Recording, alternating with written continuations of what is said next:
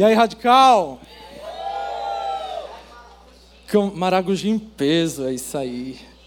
Espero que vocês estejam bem. Eu estou bem feliz, bem nervoso de estar aqui. Mas eu entendo que a responsabilidade do que vai ser ministrado ao, meu coração, ao coração de vocês, ao coração de todos nós, está na palavra de Deus. Né? Eu não vou tomar sobre mim a responsabilidade de fazer aquilo que só a palavra de Deus pode. Então, eu estou bem tranquilo em relação a isso. E eu sei que nós vamos poder refletir um pouco em um texto bem interessante. Eu queria que, se você tem a sua Bíblia, ou se você trouxe o seu celular, tem a, o aplicativo da Bíblia no celular, que você pudesse abrir em João, no Evangelho de João, no capítulo 14. João capítulo 14. Quando o Giba me falou da oportunidade de vir trazer, compartilhar essa mensagem com vocês, basicamente me veio um pensamento, me veio esse texto no coração e ele se encaixou exatamente com tudo que nós estamos vivenciando nesse momento. Nós estamos em dezembro, encerramento de um ano, e basicamente é nessa época do ano que nós costumamos avaliar o nosso ano, avaliar os resultados. É nessa fase que nós recebemos os boletins da escola constando cada nota do ano e nós sabemos se fomos aprovados ou não. É nessa fase que muitas empresas avaliam se tiveram resultado bom ou tiveram resultado ruim. Nessa fase do ano, as pessoas elas não só avaliam o que foi feito, mas também se planejam para fazer no próximo ano. Eu tive o privilégio de participar da célula dos meninos antes de vir para cá. E eles estavam fazendo exatamente isso, essa retrospectiva do que foi feito, do que foi vivido durante esse ano e quais são as expectativas para o ano que vem. E através desse texto, nós vamos entender que há também uma expectativa divina sobre cada um de nós. Nós também temos o dever e a responsabilidade de produzir resultados bons. E nós também teremos esse momento de prestação de contas. Então eu queria falar esse texto com vocês para que a gente possa refletir um pouco no que foi feito esse ano, no que você vivenciou esse ano e quais são as suas expectativas para o próximo ano, tá? Quem achou o texto diz amém. Se você tem uma pessoa do seu lado que não está acompanhando, aproxima ela aí para que todos nós possamos acompanhar, tá? A palavra do Senhor diz assim: Eu sou a videira verdadeira e meu pai é o agricultor. Versículo 1, tá? Todo ramo que estando em mim não dá fruto, ele corta, e todo ramo que dá fruto, ele poda, para que dê mais fruto ainda. Vocês já estão limpos pela palavra que lhes tenho falado. Permaneçam em mim e eu permanecerei em vocês. Nenhum ramo pode dar fruto por si mesmo se não permanecer na videira. Vocês também não podem dar fruto se não permanecerem em mim.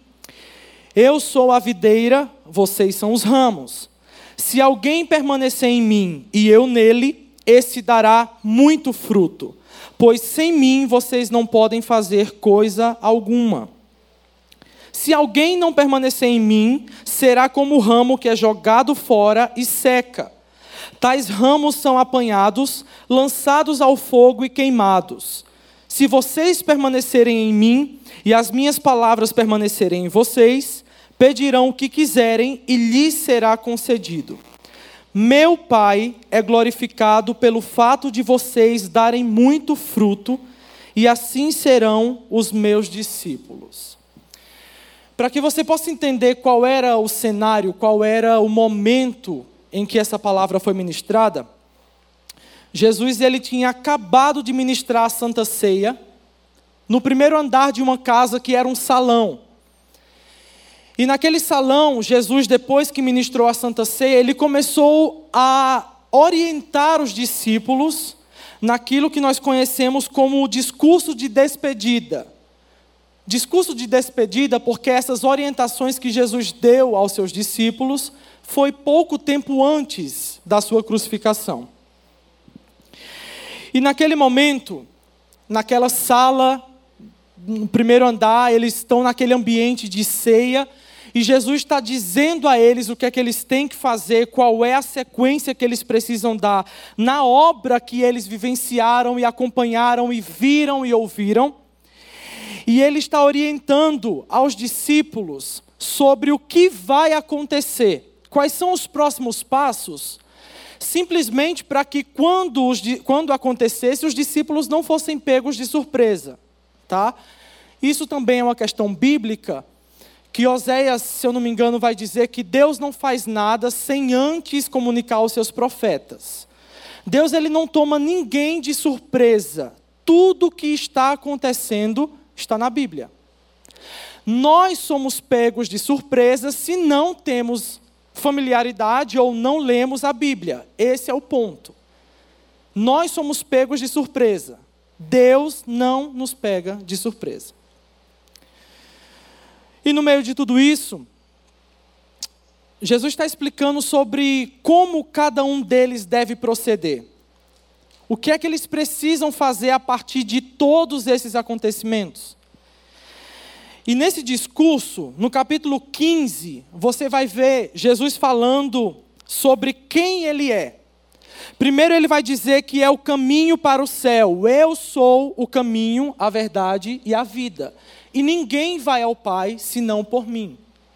Os discípulos precisavam entender que aquele que falava com eles era de fato a única forma de salvação, de conexão com Deus. Logo em seguida, ele vai dizer aos discípulos que eles não ficarão só. Jesus vai voltar aos céus, Jesus vai ser elevado aos céus, mas eles não vão ficar só porque o Espírito Santo vai ser enviado. Essa é uma das maiores hum, verdades que nos confortam, porque nos maiores problemas, nas maiores dificuldades que nós, enquanto igreja, enquanto cristãos, enfrentamos, mesmo que nós não vejamos a Jesus, mesmo que a gente não veja Jesus pessoalmente, fisicamente, mas nós temos essa convicção no nosso coração que, independente do que aconteça, Ele está no controle. E essa convicção é dada através do Espírito Santo de Deus que está no seu coração, que está governando a sua vida, que está governando a sua mente. E ele vai dizer que os discípulos eles não vão ficar sós, porque ele mesmo vai enviar o consolador. Eu pedirei ao Pai e ele lhes dará outro conselheiro para estar com vocês sempre. E esse será o Espírito da Verdade. Então Jesus começa a falar sobre ele ser a videira. Para que você possa entender, a videira era um símbolo muito conhecido em Israel. Se você analisar, se você ver, estudar o Antigo Testamento, você vai ver que a figura da videira está sempre atrelada a Israel, e isso fica muito claro para nós no capítulo 5 de Isaías. Tá? Ele, é, o profeta vai falar em nome do seu amigo, que é o Senhor dos Exércitos, e ele vai dizer que é, Israel é essa videira. Tá bom? Essa videira é muito conhecida em Israel, porém, essa não era a videira verdadeira, uma vez que, com todos os acontecimentos, com todos os distanciamentos que aquele povo teve para com Deus, eles se desviaram da verdade eles se desviaram dessa videira verdadeira, e quando Jesus veio à terra naquela geração, aquele povo não reconheceu a ele como Cristo, como Filho de Deus, porque, literalmente, como João fala, não pertencia a ele. Aqueles, aquelas pessoas da época de Jesus não conheceram, não reconheceram Jesus, basicamente falando, porque eles não estavam enxertados na videira. E a Bíblia vai dizer que, por essa razão, eles não faziam parte da videira verdadeira. Se Jesus é a videira verdadeira e nós não estamos conectados a Ele, consequentemente, nós não fazemos parte dessa videira. E foi isso que aconteceu com o povo de Israel. E o discurso de Jesus deixa claro que só é possível fazer parte dessa videira verdadeira, parte desse povo seleto, se nós estivermos conectados com Jesus. Porque Ele é a videira.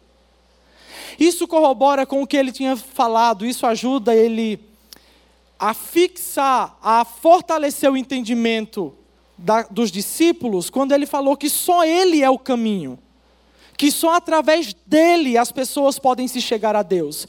Então não tem como uma pessoa fazer parte dessa videira, desse grupo de pessoas, dessa família, se não for por meio de Jesus. Ele é a videira. E no versículo 2, eu quero que você fique atento, porque a gente vai falar sobre cada, vers, cada um dos oito versículos, tá? No versículo 2, Jesus vai dizer: Deixa eu achar aqui. Todo ramo que estando em mim não dá fruto, ele corta. E todo que dá fruto, ele poda para que dê mais fruto ainda. Nesse versículo, Jesus está falando sobre a importância que os discípulos devem entender sobre produzir frutos. Existem muitas pessoas, muitos de nós, em algumas fases da vida, dizemos Tá, eu sou crente, tá, eu sou salvo, eu faço parte do radical, eu faço parte da IBP, mas eu não entendo qual é o meu propósito, eu não entendo qual é a minha finalidade, eu não entendo o porquê eu estou ali. É simples. Você está inserido na videira para dar frutos. Ninguém aqui foi salvo por essa graça maravilhosa que nós acabamos de ouvir em vão. Nós fomos criados para glorificar a Deus. Esse é o primeiro ponto. Nós fazemos isso através dos frutos que nós produzimos. Então, nesse versículo 2, Jesus está falando que não é possível que uma pessoa esteja enxertada, inserida, conectada nessa videira e não produza fruto. E eu vou falar para vocês sobre uma tradição que existe em, em Israel, que talvez possa ajudar vocês a entenderem melhor essa, essa intensidade com que Jesus está falando. Em Israel existe a tradição de que não se permite manter árvores decorativas.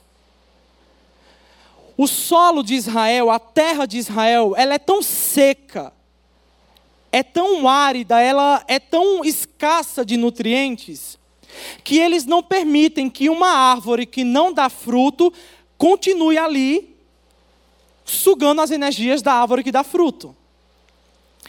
O que Jesus está falando aqui não é nada diferente, não é nada estranho para os discípulos. Eles já estavam habituados com esse costume de que uma árvore que dá fruto, ela sempre vai ser priorizada.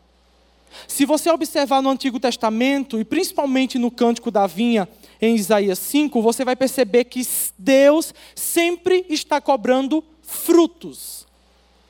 Deus sempre está falando de frutos como resultado do que ele espera. Em Israel não se mantém uma árvore decorativa pela sombra ou pelo tamanho ou por essas, essas coisas decorativas que ela tem. Se corta para que a árvore que dá fruto possa ter mais nutrientes da terra e possa produzir mais frutos ainda. Você pode me perguntar um exemplo disso na Bíblia? Se você acompanhar no capítulo 11 de Marcos, do versículo 12 ao versículo 33, você vai perceber que Jesus estava saindo de Betânia, estava indo para Jerusalém para o culto da Páscoa, para cultuar no templo. E a Bíblia vai dizer que durante aquele caminho Jesus teve fome. E ele viu uma figueira bonita. Ele viu uma figueira verde, arbustosa. Ele viu, ela estava toda, toda perfeita aparentemente. Mas quando Jesus procurou o fruto, ele não achou. E a Bíblia vai dizer que naquele mesmo horário, naquela mesma hora, Jesus ordenou que aquela aquela figueira, que aquele arbusto fosse ressecado, morresse. E eles seguiram o caminho. E a Bíblia vai dizer que quando Jesus voltou daquele templo, os discípulos viram que a figueira estava totalmente ressecada. E ele vai dizer: Assim será com esse povo. Nesse texto, eu espero que você consiga entender que nós não temos tempo a perder. Quantos esperaram chegar ao final do ano para perceber que as notas que teve durante o ano não foram suficientes para ele passar e ele foi reprovado? Quantas pessoas elas estão vivendo de uma vida sabe, momentânea, fazendo tudo o que quer, como quer, da forma que quer, e se esquece que em um determinado momento a conta sempre chega. E eu quero dizer para vocês, embora vocês também sejam adolescentes, é que todos nós temos que produzir frutos, porque foi para isso que Cristo nos salvou. Ninguém literalmente ninguém, é impossível que uma pessoa esteja conectada em Cristo, que uma pessoa seja cheia do Espírito Santo e que ela não produza frutos.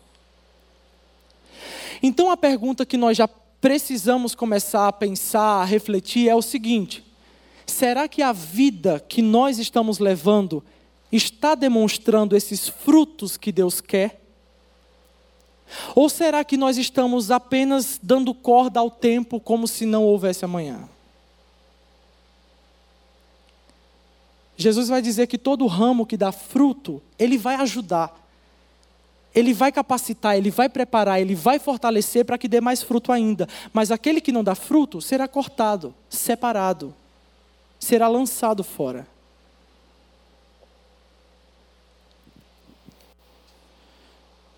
Versículo 3, Jesus vai dizer: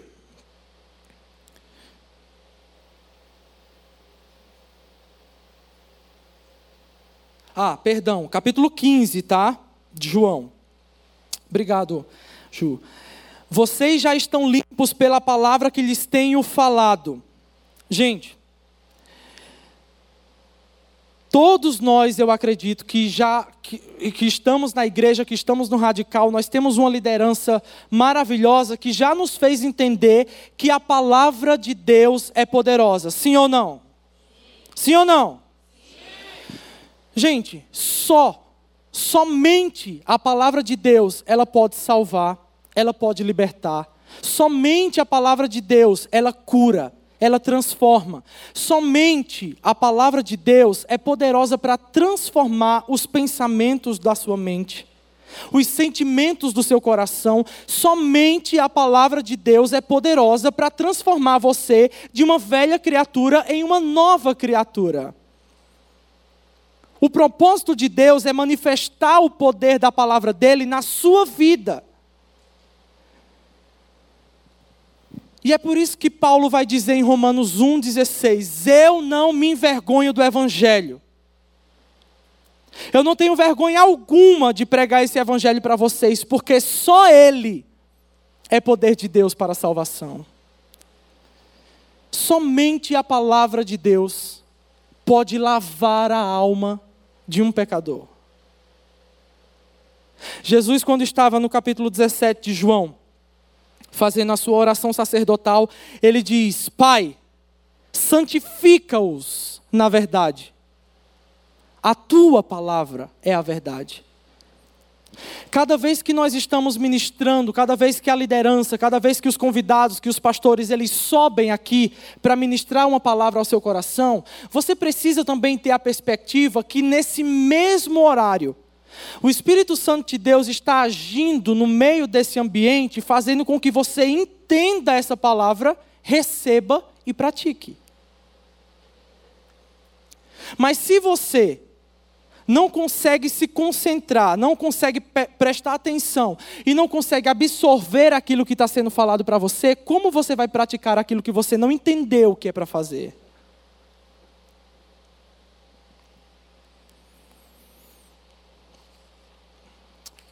No capítulo 4. Quem está entendendo diz amém. Quem está comigo diz amém. Quem está com sono diz amém.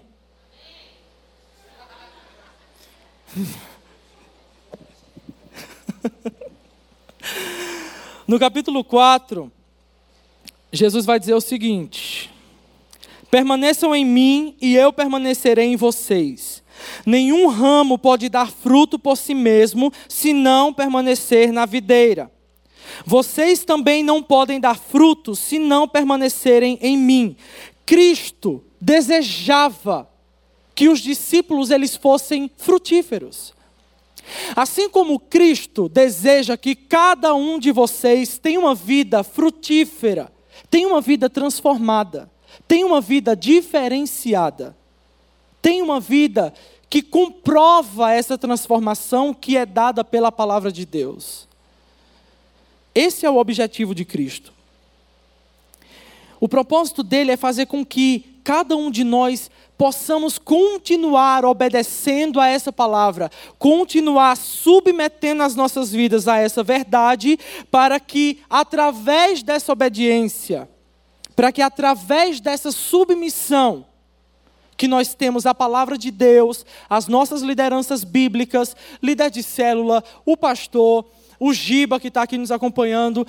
Tudo isso, o propósito de Cristo com tudo isso é nos fazer entender qual é o propósito dele, qual é o objetivo dele, qual é a vontade dele para nós, para que a gente faça. É a obediência à palavra de Deus. Permaneçam em mim. Porque se vocês não estiverem em mim, se vocês não obedecerem às minhas palavras, vocês não poderão dar frutos. No versículo 5, Jesus vai dizer: Eu sou a videira e vocês são os ramos. Se alguém permanecer em mim e eu nele, esse dará muito fruto, pois sem mim vocês não podem fazer coisa alguma. Em toda a Bíblia, em todo o contexto bíblico, no Antigo Testamento, no Novo Testamento, tudo se refere a Jesus como centro como o personagem principal, como a peça-chave para todas as coisas. Nesse texto, Jesus também se apresenta como a videira, revelando que ele é a peça principal para que a gente consiga cumprir a vontade de Deus. Ele diz que ele é a videira e nós somos os ramos, porque, obviamente, se você lembrar ou consegue entender, os ramos, eles são alimentados pelos nutrientes que saem, que vão, que fluem durante toda, é, por toda a árvore, pelo tronco, pela videira. Quando Jesus se apresenta como a videira, ele está se apresentando como aquele que é responsável por nutrir você. Como aquele que é responsável por dar o alimento, por dar condições para que você frutifique. Aplicando essa verdade em nossos dias hoje, Jesus é que é responsável para dar a você a coragem de falar sobre o Evangelho na escola ou em qualquer outro lugar quando você não tem. Jesus é o responsável para te dar a estratégia de como abordar uma pessoa de uma forma que a palavra seja entregue ao coração dela e produza fruto. Tem muita gente, principalmente adolescente, que está se colocando na responsabilidade de fazer tudo por conta própria. Eu não tenho coragem, eu não sei o que falar, eu não tenho oportunidade, eu não tenho condições, eu não tenho possibilidades, eu não sei fazer isso. Gente, quando vocês falam isso, vocês estão cumprindo exatamente o propósito de Deus para cada um de nós. Sabe por quê? É nesse momento que você não sabe, não tem, não pode, não faz, que ele se manifesta com poder em sua vida. Não é você que tem as melhores ideias, é Jesus que dá a você. Não é você que tem um discurso belo e você vai conseguir conversar com várias pessoas não cristãs e elas vão se arrepender. Não é você, é o Espírito Santo de Deus que habita em você. Consequentemente, cada vez que nós deixamos de depender do Espírito Santo, o negócio desanda. As coisas dão errado. Porque Jesus está dizendo aqui, eu quero que você deixe isso bem é, frisado, bem claro na sua cabeça: sem mim, vocês não podem fazer nada. Tem gente que está na igreja servindo a Jesus, mas não coloca Jesus como responsável pela vida dela. A gente vem no sábado, Jesus, tu és o dono da minha vida. Jesus, tu és o Senhor da minha vida. No domingo nós participamos do Intertim ou de qualquer um dos cultos e nós dizemos: esse com certeza é o meu Deus. Ele é quem governa a minha vida. Ele é quem governa o meu coração. Na segunda-feira, Deus é colocado na caixa dentro da igreja e a gente vive a nossa vida de forma natural. Muitas pessoas só se relacionam, só se conectam com Deus quando estão na igreja. E eu pergunto para você: será que essa pessoa de fato entregou a vida dela ou só uma parte da vida dela? Se Deus não está sendo prioridade no seu coração, na, na escolha da sua faculdade, na escolha do curso que você vai fazer, na escolha da sua profissão, você de fato entregou a sua vida totalmente? Se você está até apaixonado por uma pessoa, e você se dedica a essa paixão, mas não ora para saber se a bênção de Deus está sobre você, Será que você de fato entregou a sua vida, o seu coração para Jesus?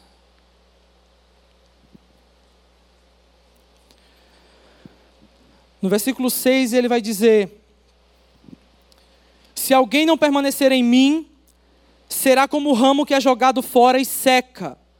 Tais ramos são apanhados, lançados ao fogo e queimados. Essa era uma mensagem que os discípulos já tinham ouvido.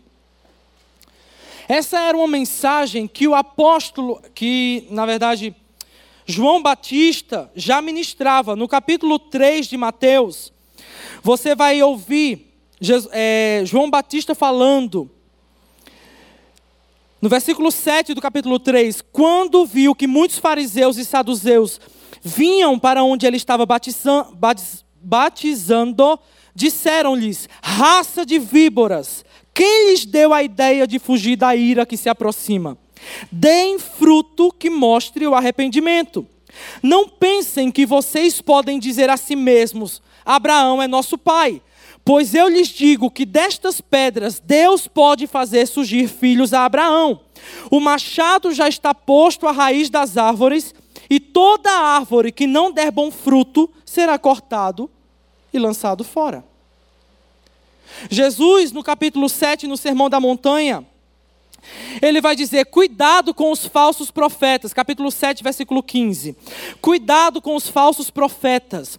Eles vêm a vocês vestidos de pele de ovelhas, mas por dentro são lobos devoradores. Vocês os, reconhece, vocês os reconhecerão por seus frutos. Pode alguém colher uvas de um espinheiro ou figos de ervas daninhas? Certamente toda árvore boa dá frutos bons, mas a árvore ruim dá frutos ruins. A árvore boa não pode dar frutos ruins, nem a árvore ruim pode dar frutos bons. Toda árvore que não produz bons frutos é cortada e lançada ao fogo. Assim, por seus frutos, vocês os reconhecerão. Como Deus é manifestado em nossas vidas? Como o Evangelho é manifestado? Como você comprova essa transformação de vida que você diz que teve na igreja? Através dos frutos, através dos resultados. No versículo 7, Jesus vai dizer o seguinte: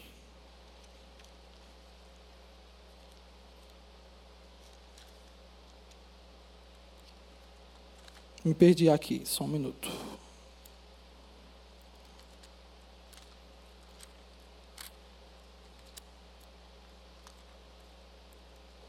Quem está entendendo diz amém? amém? Hoje a igreja está bem assembleiana, hein? É isso aí, irmão.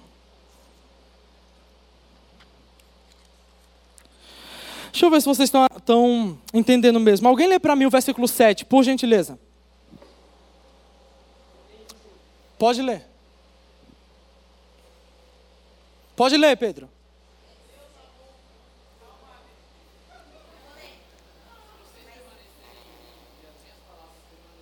Lê o 8, Ju. Pode ler, Pedro.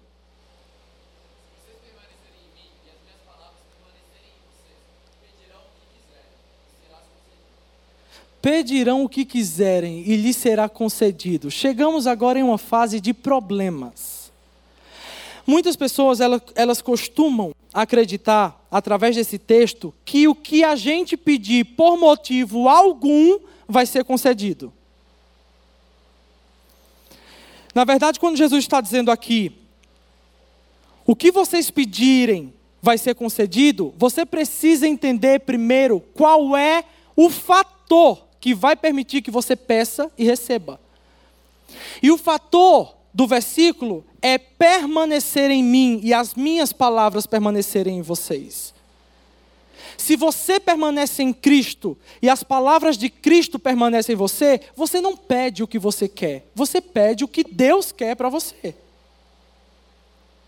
Quando você entende qual é a vontade, qual é a palavra de Deus para você, você vai entender a vontade e tudo aquilo que está relacionado a ela. Então, se você tem o chamado ministerial para ser evangelista, Deus é quem vai dar autoridade, ousadia para que você se levante na frente de muitas pessoas e fale. Se você tem o chamado ministerial para pastoreio, com certeza Deus é quem vai dar credibilidade diante da igreja para que você seja enviado e reconhecido como um pastor. Esse versículo, eu quero que vocês entendam que nós não recebemos tudo o que pedimos. E Tiago vai dizer isso, que a gente pede muito e não recebe porque pede mal. Mas você precisa também ter certeza de uma coisa. Se você pede aquilo que já é a vontade de Deus dar para você, é questão de tempo para que você receba. Deus ele está interessado em dar a você tudo o que você precisa para cumprir a vontade dele nessa terra. Peça e lhe será concedido, conforme a vontade de Deus. Ju, versículo 8, por favor.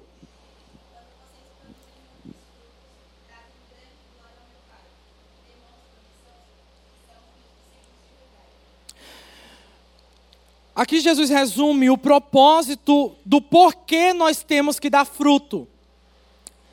Ele vai dizer que meu Pai é glorificado pelo fato de vocês darem muito fruto. E, consequentemente, as pessoas irão reconhecer você como um discípulo de Jesus se você der muito fruto. Eu gosto de uma outra versão que diz o seguinte: a versão Lumo diz o seguinte: e a natureza gloriosa do meu Pai se revela quando vocês produzem muito fruto, e assim mostrarão que são os meus discípulos. Você pode estar se perguntando por que eu tenho que dar frutos, por que eu tenho que gerar esses resultados? É simples. Porque a natureza de Deus vai se manifestar através da sua vida, através desses resultados. Então você precisa entender que aqui você não está por um acaso. Deus tem um projeto na sua vida e esse projeto é que você gere muito fruto. Quais são esses frutos? Fruto de mudança de caráter. Fruto de serviço. Fruto de você se dedicar a ler a palavra de Deus e obter conhecimento para servir a outras pessoas com isso. Fruto de não guardar para você os dons e os talentos que Deus te concedeu, porque você tem vergonha ou medo. Vai lá e faz, porque não é você que vai fazer, é o Espírito Santo através de você. Deus, e eu espero que vocês possam entender isso de uma forma muito clara. Deus, Ele quer se manifestar através de vocês pelos frutos que vocês produzem. Vocês vão manifestar a natureza gloriosa de Deus se vocês produzirem esses frutos. E agora perguntando para você, eu não quero que você responda, mas só para ficar na sua mente. Se você recebesse um boletim sobre o seu comportamento, sobre a sua postura, sobre o seu caráter como cristão desse ano, qual nota você iria tirar em obediência? Qual nota você iria tirar em dedicação a ler a palavra de Deus? Que nota você iria tirar em obediência à sua liderança e servir também a sua igreja? Que nota você tiraria no seu papel de edificar a pessoa que está do seu lado, que está ao seu redor? Será que o seu boletim estaria cheio de notas boas ou de notas vermelhas? Uma hora esse boletim vai chegar. E eu vim aqui, nessa, nessa tarde, pela palavra de Deus, dizer para você o seguinte: não espere chegar a uma determinada fase da sua vida para dar resultados. Você sendo adolescente, Deus tem oportunidades, Deus tem dons, Deus tem chaves que existem dentro de você que Ele não quer usar quando você for velho, Ele quer usar enquanto você é adolescente. Ninguém despreze vocês pela mocidade, pela idade nova que vocês têm. Nem você mesmo se despreze. Assim como Eliseu falou para Geazi: maior é quem está com você do que o que está no mundo. 2023 está vindo aí. Que tal fazer a meta? Que tal conversar com a sua liderança para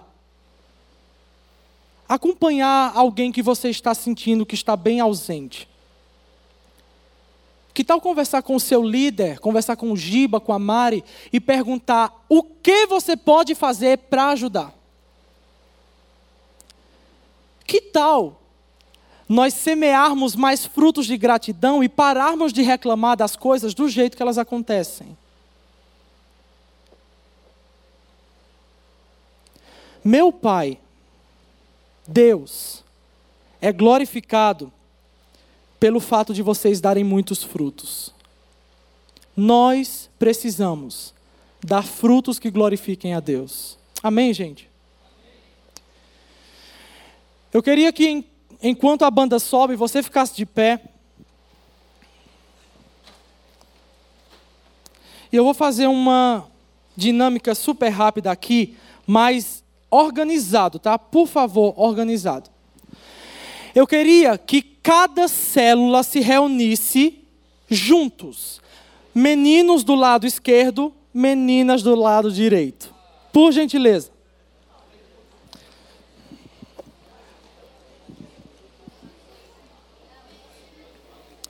Bora, povão, bora, bora, bora!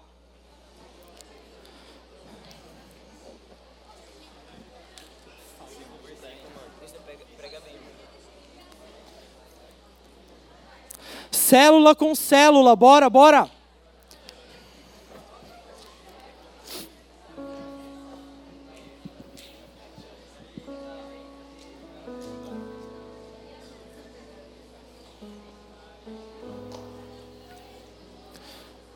Bora, gente, bora, bora.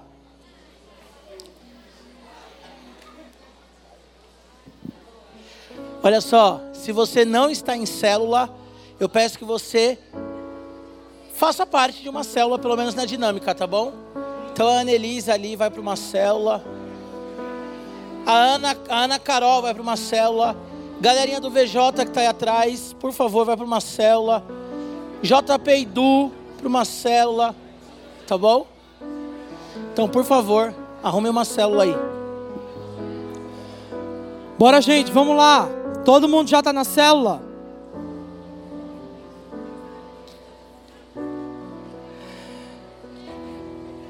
Gente, ó, presta atenção, presta atenção aqui. Nesse momento, a gente vai exercitar um pouco de gratidão sobre as pessoas que nos acompanharam esse ano. Será, e eu vou falar para você, será que você já agradeceu ao líder, à líder da sua célula, por ter acompanhado você durante todo esse ano? Será que você já agradeceu a essa pessoa? Atenção, ó. Será que você já agradeceu a essa pessoa que está do seu lado? Pela companhia, pela parceria que ela fez com você durante todo esse ano? E por último, que é agora que eu vou entregar para o Giba e eu quero que vocês façam esse exercício. Pergunte para alguém da sua célula o que foi que você fez para ajudar essa pessoa durante esse ano. E o que você pode fazer para ajudar ela a produzir mais frutos no próximo ano. E esse exercício tá valendo. Bora lá.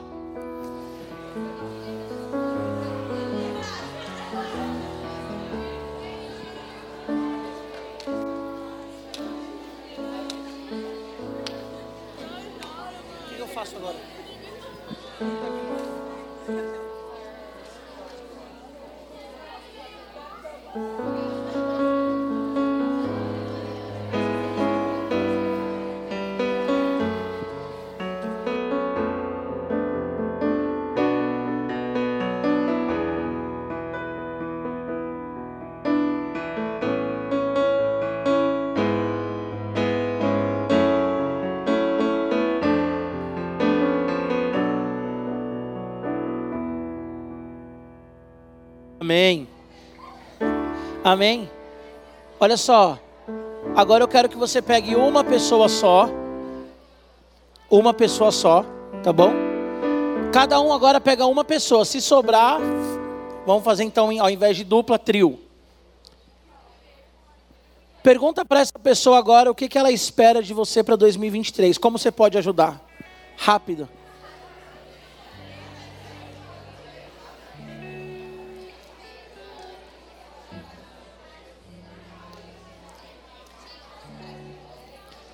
É, para ficar em dupla ou trio se sobrar alguém. Quarteto não. Pergunta aí para a pessoa que está do seu lado o que, que ela espera de você para 2023.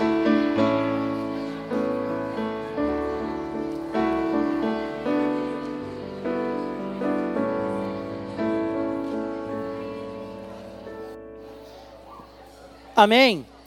Agora olha aqui para mim. Se você fez essa pergunta, esperar as meninas aqui, que as meninas conversam um pouquinho mais. Amém, meninas? Agora é o seguinte: como que nós vamos dar continuidade nessa dinâmica? 2023 você vai fazer exatamente o que essa pessoa pediu. Provavelmente ajudar em alguma coisa, orar, caminhar junto, tá bom? E nós vamos orar agradecendo então pelas nossas células. Orar também para que sejamos frutíferos. Amém, meninas? Vamos tirar o ponto da rava então.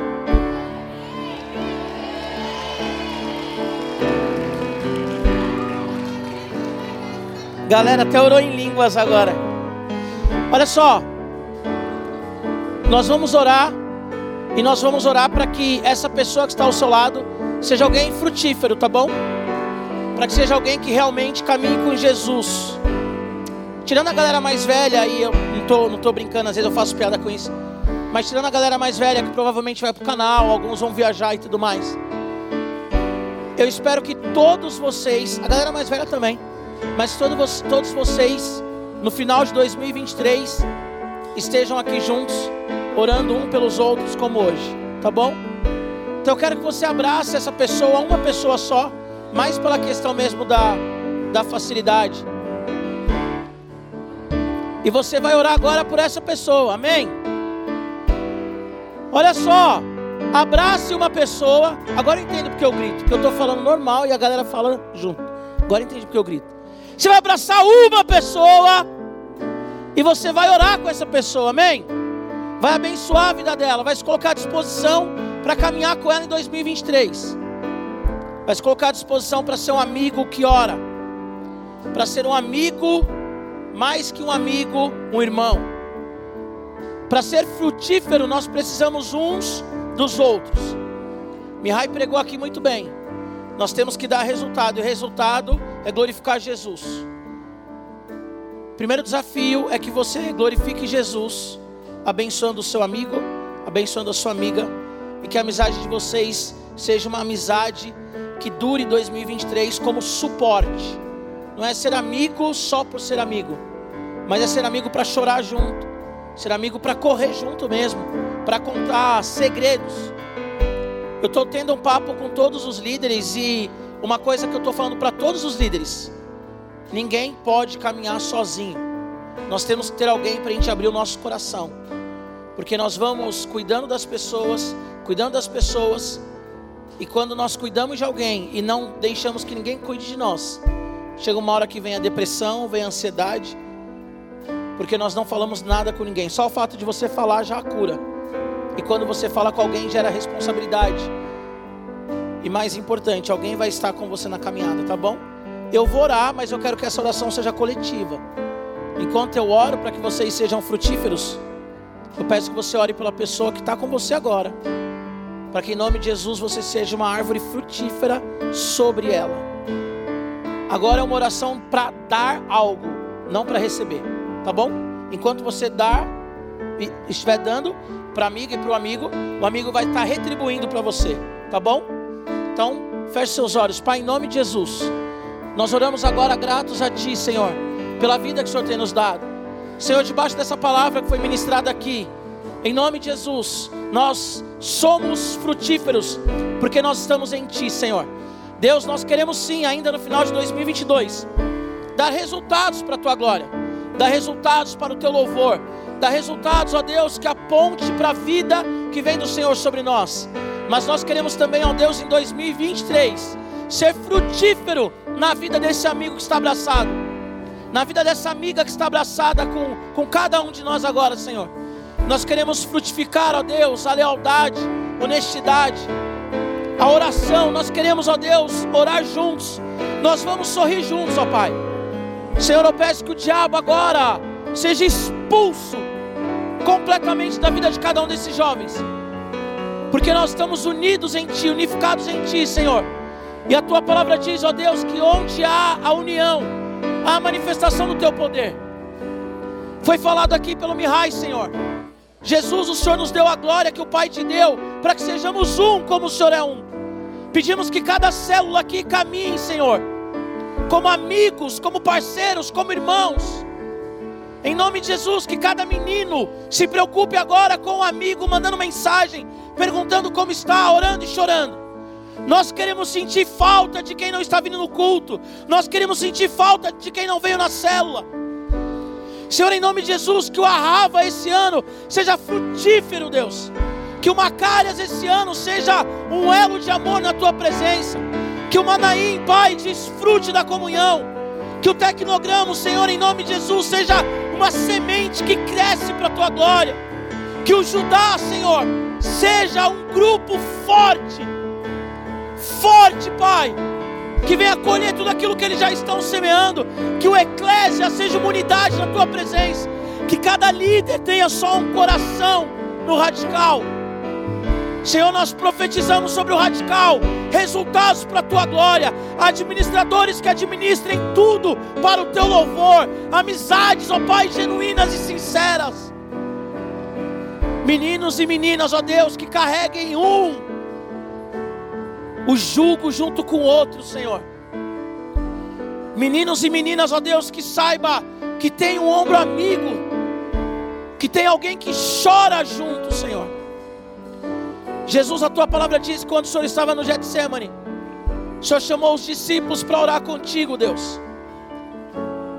Porque mesmo o Senhor precisava naquele momento de amigos na oração. Tira agora, Pai, todo orgulho, toda vaidade, todo medo da exposição. Que essa menina, Deus, que está passando por algo muito sério na sua casa, esse menino, Deus, que tem caminhado com medo da manhã, que eles tenham a coragem de abrir o coração para esse amigo agora que está abraçado, Senhor. E que nós sejamos, ó Deus, como os ramos na videira, porque é isso que nós somos, dando fruto para a tua glória, Senhor. Fruto para a tua glória. O Senhor é a nossa raiz, mas nós estamos ligados uns nos outros, ó Senhor. Em nome de Jesus. Amém. Dá um abração aí nessa pessoa e fala: Conta comigo, conta comigo. Aleluia. Aleluia. Aleluia. Amém.